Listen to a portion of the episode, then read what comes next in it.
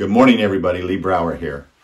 Welcome to this week's edition of Meaningful Monday. I am grateful to be here, and I am glad to be here. Last week, Lori and I spent several days in Washington. We were there to commemorate and to celebrate the life of her mother. At her funeral, friends and family gathered around and told stories. One story after another.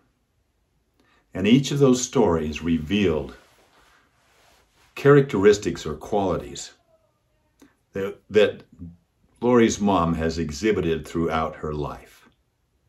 They made us smile, they made us laugh, they made us cry, and they made us feel. You know, wouldn't it be great if we could have those feelings all the time, that we didn't have to wait to a funeral to get that? Wouldn't it be great in society if we could see the best in people, if we went to that space first before we saw the worst in people? You know, if you see the good in others, what if we saw the good in others and treated them as if that was the that the good was the only thing that we saw? How much better would this world be? You know, there was a great example. Lori shared it with me as we were flying home one of the players for the Seattle Seahawks, Jamal Adams, is probably one of the in the top tier of athletes in the NFL in his position. But he kind of shocked everybody on Sunday night TV when, as they were doing the announcements, he announced himself as, instead of saying, I'm Jamal Adams from LSU or whatever, he announced and said, I'm Jamal Adams. I'm the best in the nation.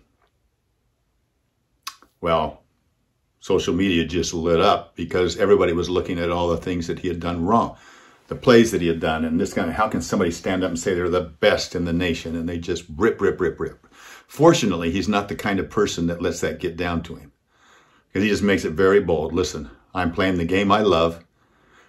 My mom's happy. My father's happy.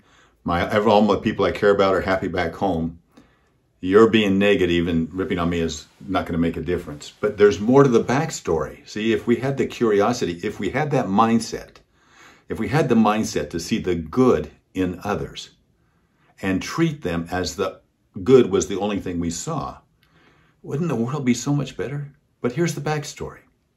The backstory is a young man from Florida, back in 2008, his name was Travis Ward, one of the top recruits in the country. And when he was interviewed as a high school student, he said, I am the best in the nation. That was a little arrogant, and it got, got viral and went out. Kind of like, who is this kid? And gosh, he's got so much confidence, and so on. Went out. Fast forward to just recently. In fact, almost exactly one year ago, on the anniversary of that Sunday night football game just a week or so ago. Ward, who went on, he played, went on to play at Tennessee State. He had three children. But about a year ago, he was shot and killed at the age of 31. And that clip went viral again in a very different way. And it so happened that Jamal's son saw that and sent him a copy of the clip. And they talked about it and the importance of life. And in honor of him, in honor of Travis, on the moment, Jamal, to honor his life, to give him some love, to give him that rest in peace, he said, I'm Jamal Adams. And then in, to honor that, he said, I'm the best in the nation. Now, knowing the backstory, it makes a difference. Why are we so quick to jump? Why are we so quick to judge? What if we treated everybody as though it was their funeral? How special would that be?